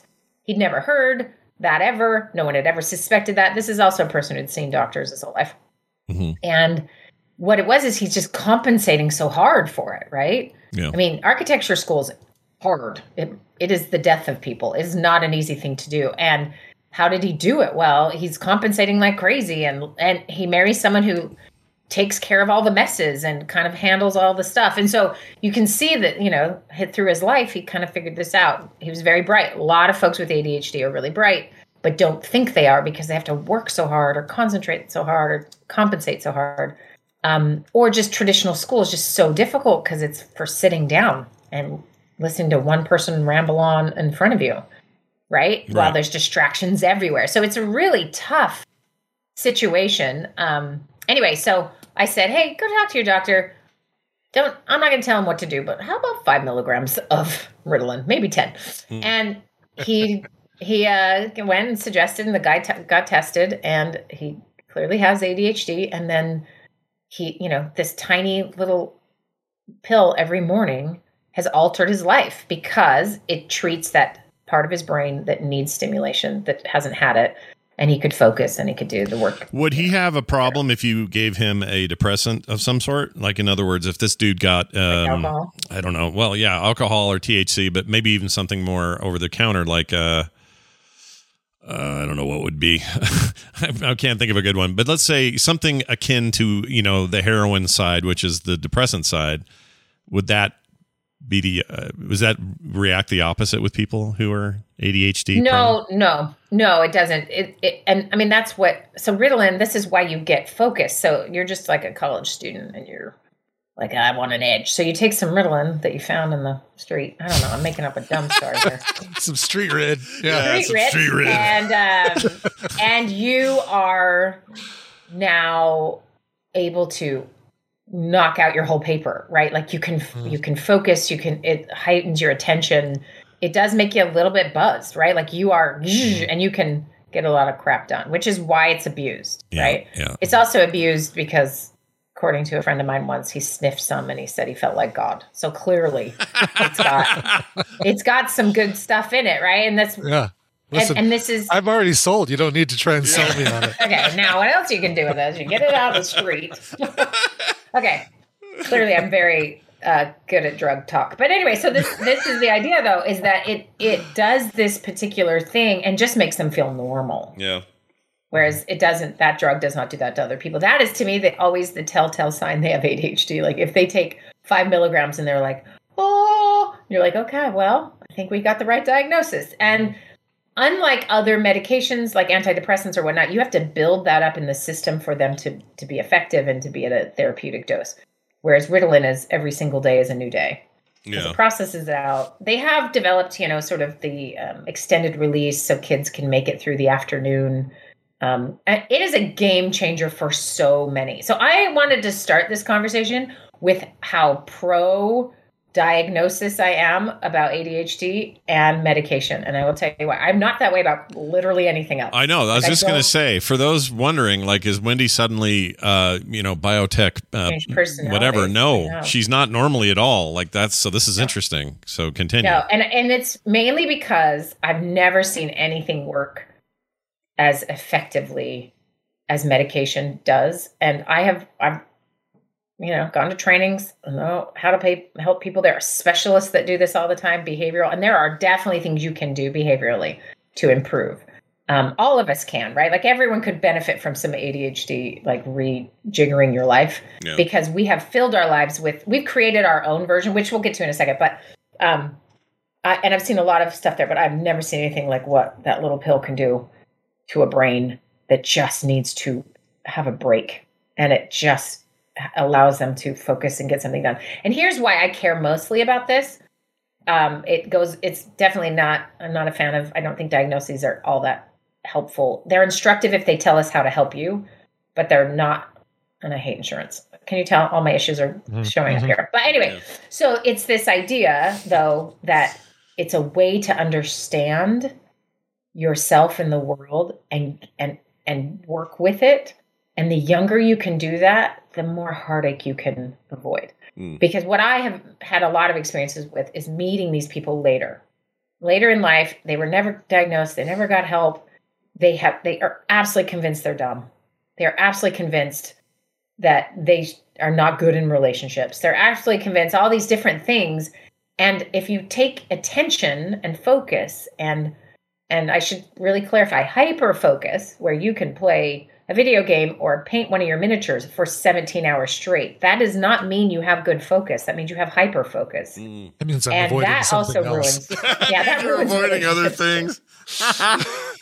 Uh, I mean, that's So- not so that's that- that's true. More true than either of us would like to admit. But yes, I know, I know. Yeah. And part of that though, if you if you think about what hyper focus ultimately is, is, you know, the the industries that want our focus have specialized in figuring out how to keep it and sustain it and have created hyper focus, right? So go pre TV era or back when your TV show was on only at 7 p.m. on a Tuesday. and what what was hyper focusing then? Well, maybe it was building some project in the whatever. Like you could find there were definitely ways you could see people hyper focusing. Now there are people who don't have ADHD who hyper focus all the time. Um, partly because things have been training their brain to do so. So that leads to this idea. Okay, so so I am pro get yourself diagnosed. You can't. I, I get the overdiagnosis thing. Like that kid sucks. So I let's slap this label on him and give him a pill. And I get that if that has been your experience, I don't want to discount that. But I also think we're pretty quick to think a bunch of professionals out there are just like getting their jollies off of doing bad work. They are not. yeah. They are not like, you know what, that kid's annoying. Let's give him a diagnosis and a pill. And now, has that happened once or twice? I'm sure it has. Um, just like anything has happened. But for the most part, you, you there's some testing. You got to figure it out. There are now brain scans that are incredible. I've had a few clients go to. Um, I think I mentioned this on the show before, but if you live in Salt Lake and you wonder if you have attention deficit issues, then go to the attention clinic. It's in oh, where is that area? Like 30th South and anyway. Is it down? I always get, I always get dis- distracted when I try and find that place. I get Me it. too. Get it. Don't even know where it is. Yeah. Anyway, so that place will they will scan your brain and help you out. But they this brain scans I've seen a few of them are pretty cool because it's showing you doing different tasks, what how your brain lights up and what it does. It's in Murray, by the way, at. Fashion Boulevard in Murray, so out by Fashion Place Mall. That's area. where it is. Yeah. So, um, and it is like you can see what the brain is doing. So you can see a brain that does not have ADHD during a task where you're supposed to focus on something you don't really want to or whatever Mhm. versus ADHD brain. It is like someone spilled paint all over the the paper. Like every single thing is lighting up. Like, Oh, get me out of here. right? And so when you feel like, wow, I am not like that kid sitting next to me, or this person just seems so organized. Yes, there's a there's a variety of people's level of organizations, and you can always find that, right? But then there is something else, and and this usually has some indication of, um, you know, kind of a lifelong struggle, and there's usually looking in your past, you can kind of see hints to this, um, and off, often there's sort of can be trails of relationships that haven't worked out awesomely. Um, one time I sent a couple to an ADHD marriage support group. Oh, how, ooh. All right. And because it's not always easy to be married to someone with ADHD Yeah. because they may just seem like a jerk sometimes, but really they just forgot or they didn't hear you when you were talking. I mean, you think of how that impacts a, a relationship, right? hmm And so they show up to this um, support group, and every single person there had already been divorced and was still meeting.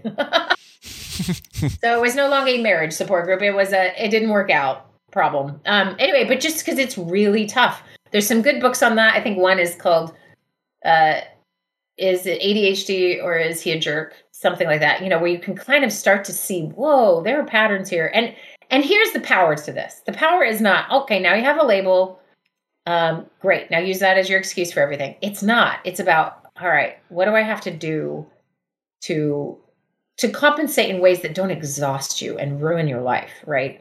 How can I, you know, put things in place to make my life run smoother?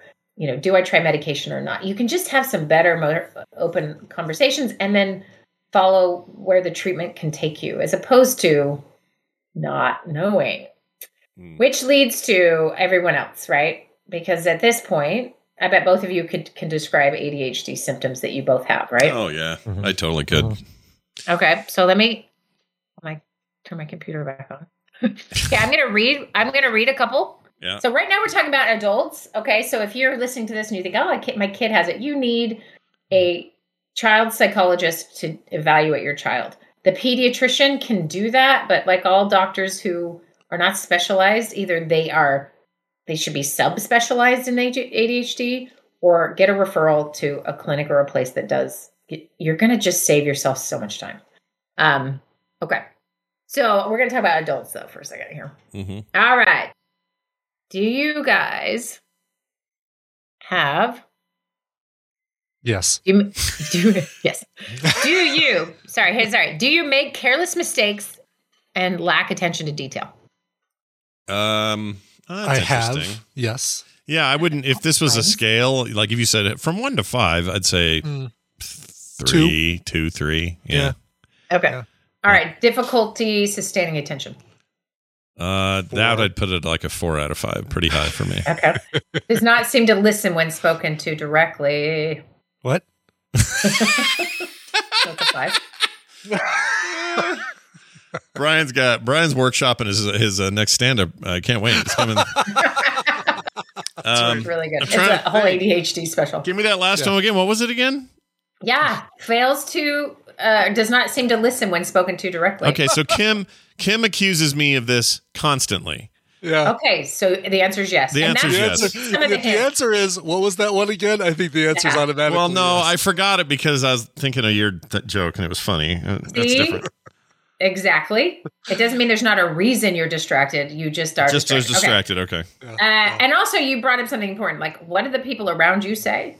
Is you may I not just think told you're you doing that, that, or yeah. right? They think my listening? hearing's going. They're like, Is you, do you need a hearing? Like they'll hearing aid me. Because the other thing I do is like, it's not so much that I won't hear what they say, even though it appears I'm paying attention, but it's like going through me. Uh-huh. Sometimes I hear what they say, but my brain makes it weird. Like they'll say, uh, will someone get the door? They'll say, You hear a weird, a weird combination of the words they were saying, but Yeah. in a different order or mushed yeah, together. or I'll or I'll or I'll make up my own meaning or my own version of the word. If they say someone's at the door, I'll say there's a car on the floor. You know, I'll just uh, I'll come up with an alternate rhyming version of it or something. And Kim will look at me and go, "Yeah, I said a car on the fl-. like." She's just a really annoying. That's the that's the Cockney version of uh, of ADHD, by the way. It is what Cockney is, by the way. Just nothing but that. It really is. Yeah. so yeah, and so that I, is very yeah. funny. yeah, so, yeah. uh, so Scott, if she were less patient and actually needed you to follow through on answering the door, like you can imagine that being problematic, right? Yeah, but I can do this where you know, well, I notice I do it, and I'll go, okay, hold on, and I'll and I'll square up my eyes, look at her in the face, and say, sorry, go ahead, tell me again, and I'll get, I'll take care of whatever, and then it works out fine. Like I can make it. It's not like I can't do it. It's like there's just a part of me that, in a casual way, doesn't do it, and then I, and then I'd say something dumb or weird, and I admit sometimes I do it just because I'm like uh, pandemic, eh, this, that, and the other. Oh, there's a car on the floor. Like I'm just kind of like blowing everything off, and and I and I don't know what to call that. everybody. Yeah, I don't know what to call that. So Okay. All right, keep, we're going to keep going here. Fails to follow through on tasks and instructions. uh, that depends. Um, I don't know. That I think I actually do that okay. I'm pretty good at tasks, and I'm I'm probably pretty bad at that. I'll you know I'll, I'll sit down like oh I need to email so and so and I'll start drafting an email and then I'll hear a like a computer that I'm working on for one of my other freelance things will chime in the other room. I'll go over there to reset it to start its next next task and then to come back to do the email? No, I see that the table has a package that needs to go out, so I'll start putting a package together, and then I finally come back to the email. I'm like, oh yeah, this is this is what I was doing initially. Like I get, I have like a to do list, and I kind of attack the to-do list uh, all simultaneously instead of one right after another. Yeah, I can relate to that. I think I do that as well. And there's also just this um it depends on the importance of it. Like I get really hyper focused if it's like this client needs this and I need it right now and here's what they need yeah. and and you get it done. There's mo- there's there's other external motivations on that to to make sure that stuff gets done. But if it's for stuff for myself,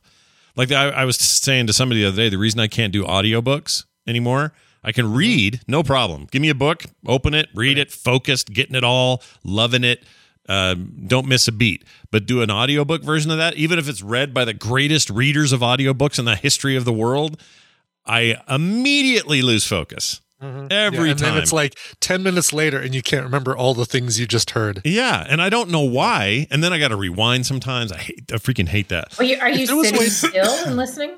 Sometimes, sometimes I'm walking. It doesn't matter. It's all whenever I need I've to do tried. audiobooks in the VR headset because then it can be like completely black or yeah, or or at least Or like roar- roaring fire. yeah, right. or the or the I guess story. that would just be a TV she- TV show, Wendy.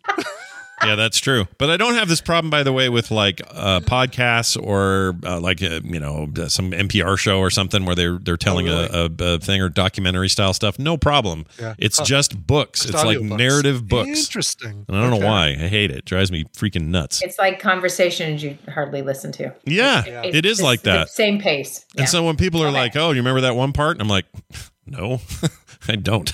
I don't Like remember the, that at all." the whole point. Yeah. Um, okay, we're gonna just let me fly through these. I'm not gonna ask you anymore, so everyone stop talking. Eh, So you get too distracted. exhibits poor organization, Yeah. avoids dislike tasks requiring sustained mental effort, Oh boy. loses things necessary for tasks or activities, Oh boy. easily distracted, including unrelated thoughts. Yeah. so glad you're not asking us if we have these, by the way. I'm really glad you're is skimming forgetful now. in daily activities. No, this is good. Keep skimming. Okay, so that's inattention. That's the inattention subtype. Then there's the hyperactivity impulsivity subtype. So the hyperactivity often, uh, you know, that's kind of what we think of as the typical presentation, especially in kids, right? But impulsivity, I mean, how this lasts into adulthood is kind of interesting. So here's the adult version of hyperactive impulsivity fidgets with or taps hands or feet, squirms in seat. I do that. Leaves seat in situations when remaining seat, it, seated is expected. No, I never do that. No. Experiences feelings of restlessness. Always. has difficulty engaging in quiet, leisurely activities. Um, Uh, difficulty. No, I kind of look forward to those. Yeah. Like, yeah. like I'll, you know, you brought up the painting miniatures. That is my zen lately, and I'll I'll have a song playing, and the song will end, and I'll be so focused on what I'm doing that it'll half an hour will go by, and I'll realize I don't have any music or any other sounds going on. Mm. It's like I kind of live for that. Yeah. Yeah. Okay. I think uh, you're both old. Okay. Is on the go or acts if driven by a motor. So that can be adults. You've seen adults who are Yeah. seem like they're driven by a motor. Talks excessively, blurts out answers, has difficulty waiting their turn. Yes. Oh, that's a hundred percent me. Interrupts. That's you, Wendy. That's you on too, others. by the way. That's kind of you and me both in our, at least in our family upbringing. We always talk about how if there's any quiet moment or someone doesn't know what to say or there's an awkward pause, it's impossible for Wendy and I not to t- start talking. We just have Really? to. Oh yeah, we just you have to. And, and my mom, uh, my mom has that, and it's uh, like we'll drive, we'll take these long hour and a half drives to brush, and Tina and I'll just be like kind of quietly enjoying the weather, and my mom's like, "So, um, you know, I knitted something the other day," or Yeah. "Oh, have you watched that Netflix thing? It's like a." a squid hunger game thing And, Yeah. you know she'll just talk you know automatically like the only the only person I'm comfortable being really quiet with for extended periods of time in a car or whatever is Kim because I for whatever reason she just is the only person I can do that with and we can talk just as easily too but there's never that weird pressure I feel when there's silence somewhere else. Now, Brian may not remember this. And I've told the story before, but you were there. you and a bunch of other nerdtacular people came over to our house the night before the event. I think it was 2011's. So you were at the house and we made food and Kim was there making food and stuff and we all hung out and it was Tom and you and Eileen and uh, Eric was there and uh, I think the Spags and anyway, a whole bunch of people were at the house and we were eating something that was on a paper plate. Kim made pie or something. Don't remember what it was. Not the important part. And everyone's talking. Lots of talk. Lots of talking shop. Some of us had only met each other for the first time in this environment physically mm-hmm. and in person. And so it was like this really lots and lots of talk. And then at one point, like this happens in everybody's social circles at some point, whatever for whatever reason, everything comes to a screeching halt conversation wise. And just nobody has a follow up, nobody has an add on. It just goes quiet for a second. And for and I mean literally, maybe a second is all I gave it before I went, Watch this. My dog's afraid of plates, and I put a plate on the door on the floor in front of the dog to show everybody how the dog hates plates. and it was hundred percent this emergency mode thing of like, that's silence. We can't have that. Look what my dog does to a plate. Like I just was, uh, and I and I even in myself, I saw how ridiculous it was. Like I was like, what are you freaking doing? That's awesome. It's horrible. Everyone's like, "Oh, good, he saved us from that awkward." I know. four point five seconds. that void has Look to what be I can do. filled. Ah! Yeah. it was so close to that. I think that's why it shocked me because I may as well have just said, "Look, my thumb's missing. My thumb's missing," or whatever. You know, like it was so stupid. And at the same time, I realized then that that was just going to be my fate. I can't do quiet, or I can't do. I mean, it's actually been a. It benefits me in a podcast way and in, in, in a show construction way because Yeah. if Yeah. if things go south with an interviewee or things aren't whatever, I can fill. I can do it. It's like a thing I can do, but I also think maybe it comes from this other weird place. You know, I don't know. like slipping around in your head. Okay, so I want you to do this. If anyone is listening and going, "Do I have that?"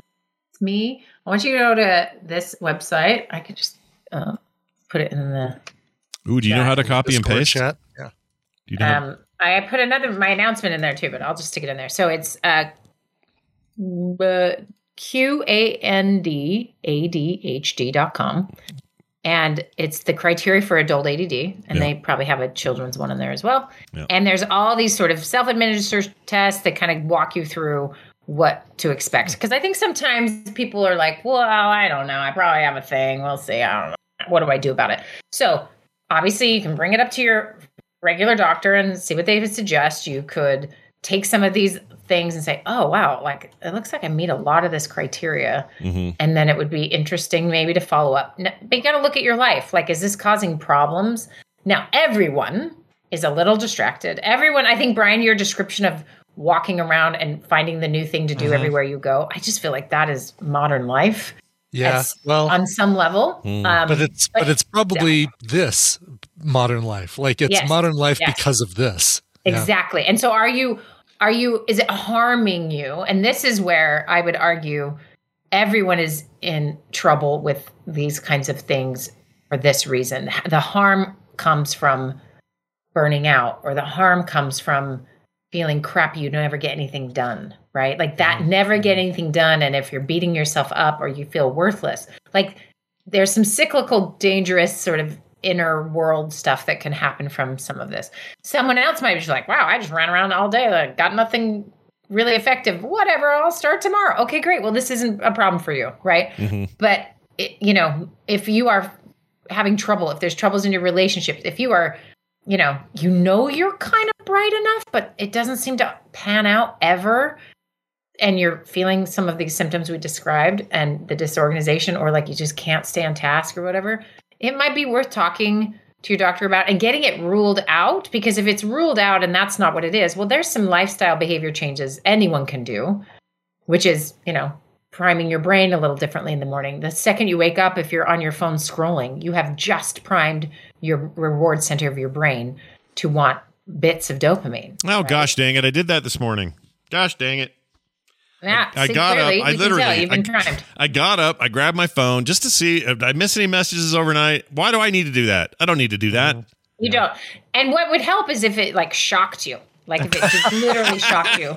Yeah. Touching your phone for the first 20 minutes of the day just zaps you. Yeah. Zoop, zoop. And then eventually you either fight through the pain or you wait until the timer goes off and the, the shock stops and then you can do your thing. But you haven't done other things to prime your brain for a slower reward day. And so that can be, you know, I and uh, name one person that's not doing this. Yeah. Like this is everyone. Mm-hmm. Yeah. Yeah. So if you are feeling burned out, yes, it's because of a pandemic, but it is also because we are feeding ourselves sort of, you know, dopamine all the time. And so we really are rewarding behaviors that are quick changing attention. Yeah. So we're train. It's like we're all in the Olympics for ADHD, and we are training, and we will get there Yeah. if we just keep flipping around. And you know, I, I read a funny tweet the other day. It was just like, if it was written like, if screens are bad, why feel so good when I hold little screen in hand and also look at big screen? you know, Yeah. like why does this feel so good? Yeah. Well, um, why it feels so good and why you do it is that you're getting surface, you're giving surface attention, and you're getting dopamine back. Yeah. The things that are meaningful to us, and this is why focus and concentration and getting something done in in the bigger sense of things, that's our biggest dopamine hit. That's we accomplish something. That's that I you know kind of value as a person. But if I can never focus long enough to do one of those things, it, it's it's pretty damaging to our self esteem. Yeah. Which is really my big kick about ADHD is that if you had it undiagnosed, there has been an impact on you, probably, and unpacking that can be really valuable. Yeah. And it's not like, you know, and it's the scale as usual, right? Everything's scaled. There's no like, um, you know, I don't like anything in life. Freaking COVID. You got you either got a bad case, a, a mild case, a long COVID case, a death case. Like, it's like, um, what's the other? Oh, like autism. It's got a giant scale, and you can't just like lump everybody into one little hole. So, uh, so yeah, I guess that's why doing these things would be a good idea, so you can figure out what little, uh, what little category you inhabit. Yeah.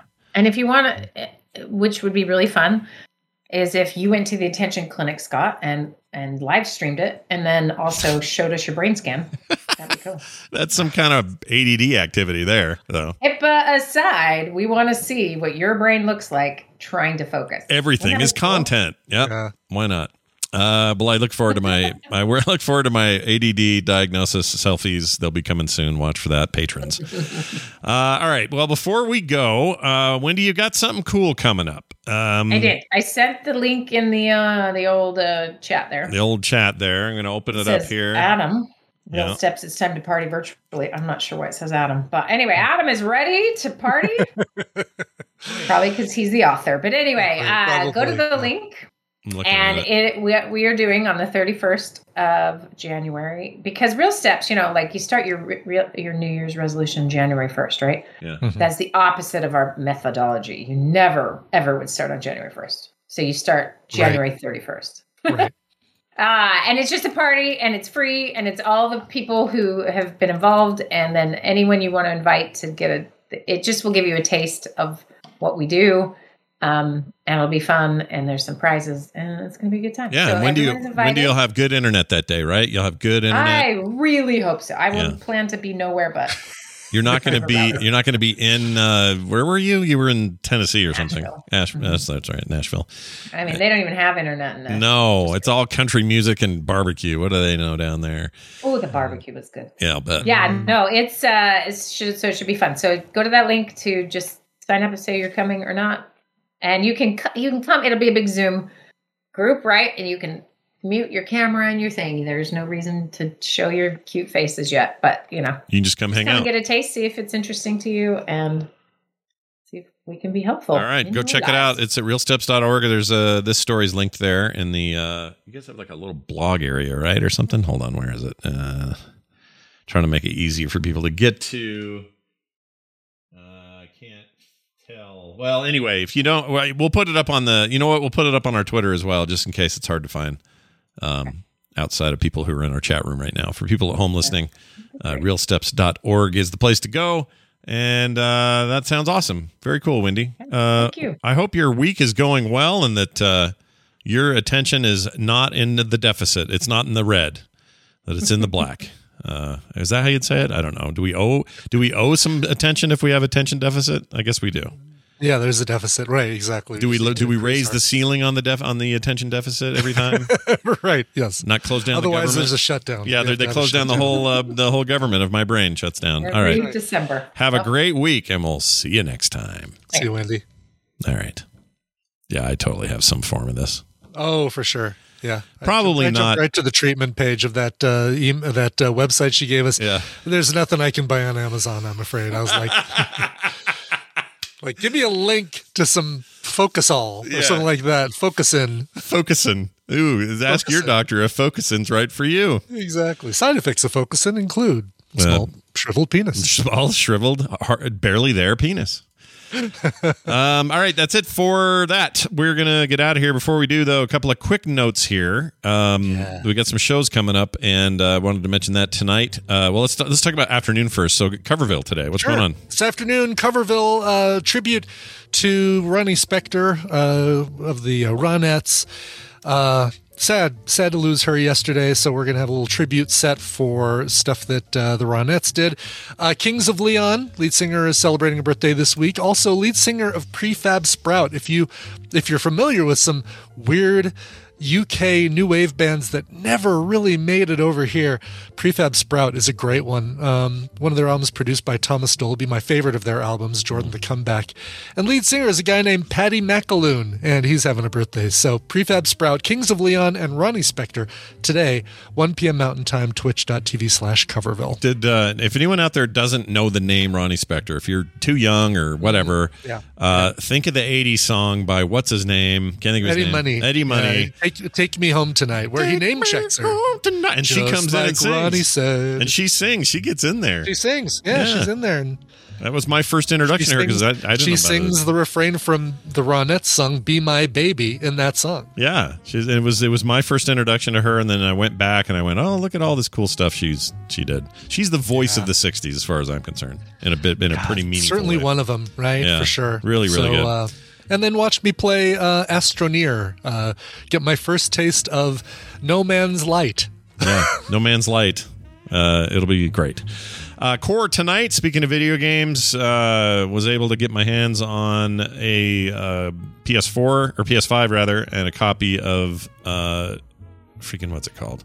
Ghost of Tsushima. The uh, oh, cool. the edition that's PS5 ready. Anyway, been playing that. a PS5 now? Look at you. Yeah, got a got a source. Uh, pretty excited.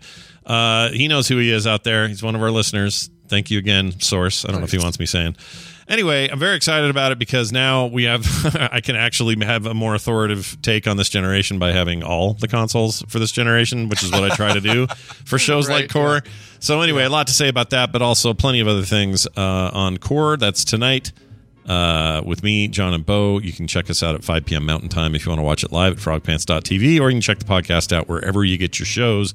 And a reminder that uh, Film Sack is happening this weekend. We will be doing. Ah, shit. What are we doing? Batman Begins. Why do I keep forgetting that? Batman Begins. I don't know. 2005, uh, beginning of Nolan, Christopher Nolan's take on the Batman universe. So that's uh, this weekend. Yeah. Should be fun. Uh, quick shout out to listener Matt Johnson, Matthew Johnson, not my brother Matt, but the other Matthew Johnson, uh, an artist and cool dude in our community who uh, who had an eye thing happen, and he's in the middle of some like some surgeries, exploratories, and stuff to get it figured out.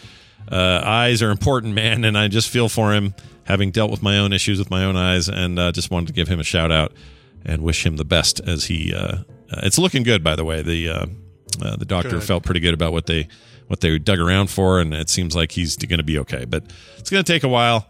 Uh, he's a he's a rad dude, so best of luck in his direction. Uh, that's it for the show. Uh, reminder, we get paid by you. You're our bosses, so pay us. Patreon.com slash TMS. The morning stream at gmail.com if you have stuff to say. And if you need anything else, it's all linked and housed over there at frogpants.com slash TMS. Okay, Brian, we're out of here. Do you have a song at the end? Well, yes, and uh, speaking of eyes, uh, Baldur wrote in and said, Hello, Scooby and Benji. I am legally blind, and this January 14th, I turn 48. The last year and a half for me has been incredible for many reasons. In the summer of 2020, I got the news that my application for a guide dog had been accepted, and in September 2020, Nova came into my life and changed it completely. She's a yellow Labrador retriever, and she's amazing. By the way, there's a link in yesterday's end of show stuff, Scott, from Instagram if you want to show a picture of uh, of the day he met Nova. What's the Instagram account again? One more time. It's uh, well, it's in our show notes from. Oh, it's in the notes. go to yesterday's end of show stuff because I accidentally put it in there. Oh, okay. So we just didn't say it yesterday. Okay. well, I it. forgot. I forgot that I was putting it on today, so I'm like, oh yeah, I'll put that No worries. Here it is. You'll find it while I read. Yeah. Uh, for many years, I've struggled with depression and anxiety. Living in Iceland, where the darkest winters only have about four hours of sunlight, I didn't go out much as I didn't see anything in the dark or in the sun, for that matter. For my vision, the best weather conditions are gray skies. It took me years to accept my limitations, and about 10 years ago, I started to use a white cane to help me get around. That finally opened my eyes, pun intended, to assistive technologies and how blind and visually impaired should be using these tools for help. It encouraged me to apply for a guide dog. Today, I also work at the Association for the Blind and Visually Impaired in Iceland as an accessibility and assistive technology consultant.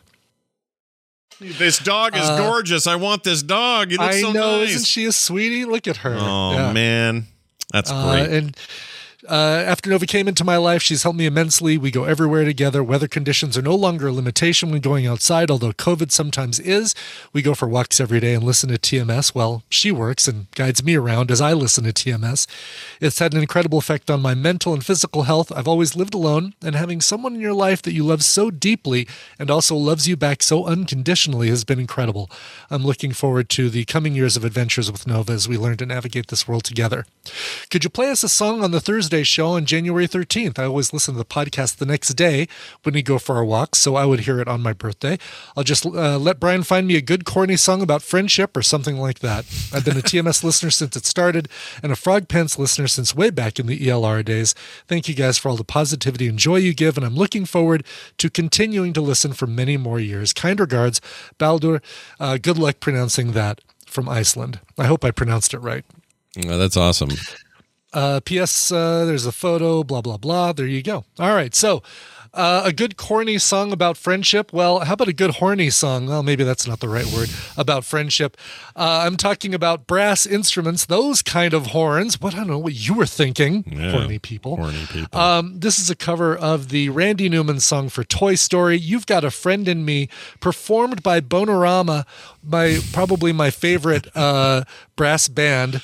Certainly my favorite named bass band. oh, like uh, by trombones. I get. I get it. Okay. Like trombones, Okay. exactly. Bonerama, and here's their cover of "You've Got a Friend in Me."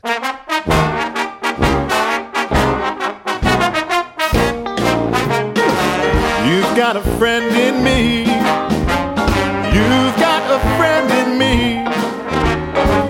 When the road looks rough ahead and you're miles nice warm bed, and just remember what your old past said. Boy, you've got a friend in me. You've got a friend in me.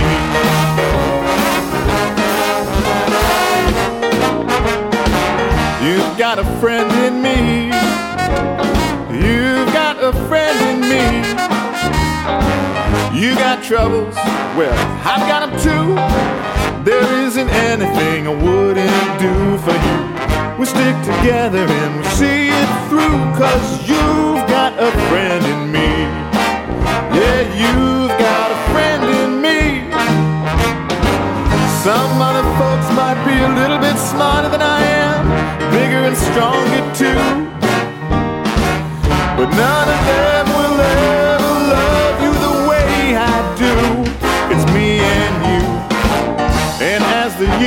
by, our friendship will never die. You're gonna see it's our destiny, cause you've got a friend in me.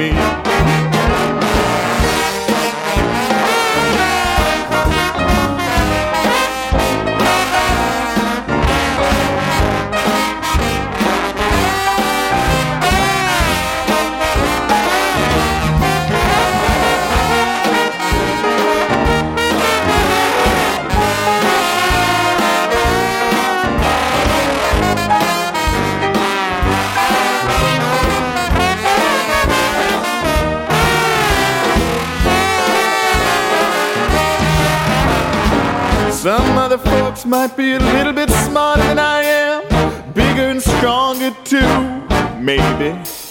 But none of them will ever love you the way I do. It's me and you, boy. And as the years go by, our friendship will never die. You're gonna see it's our destiny, cause You've got a friend in me. Hey, you've got a friend in me.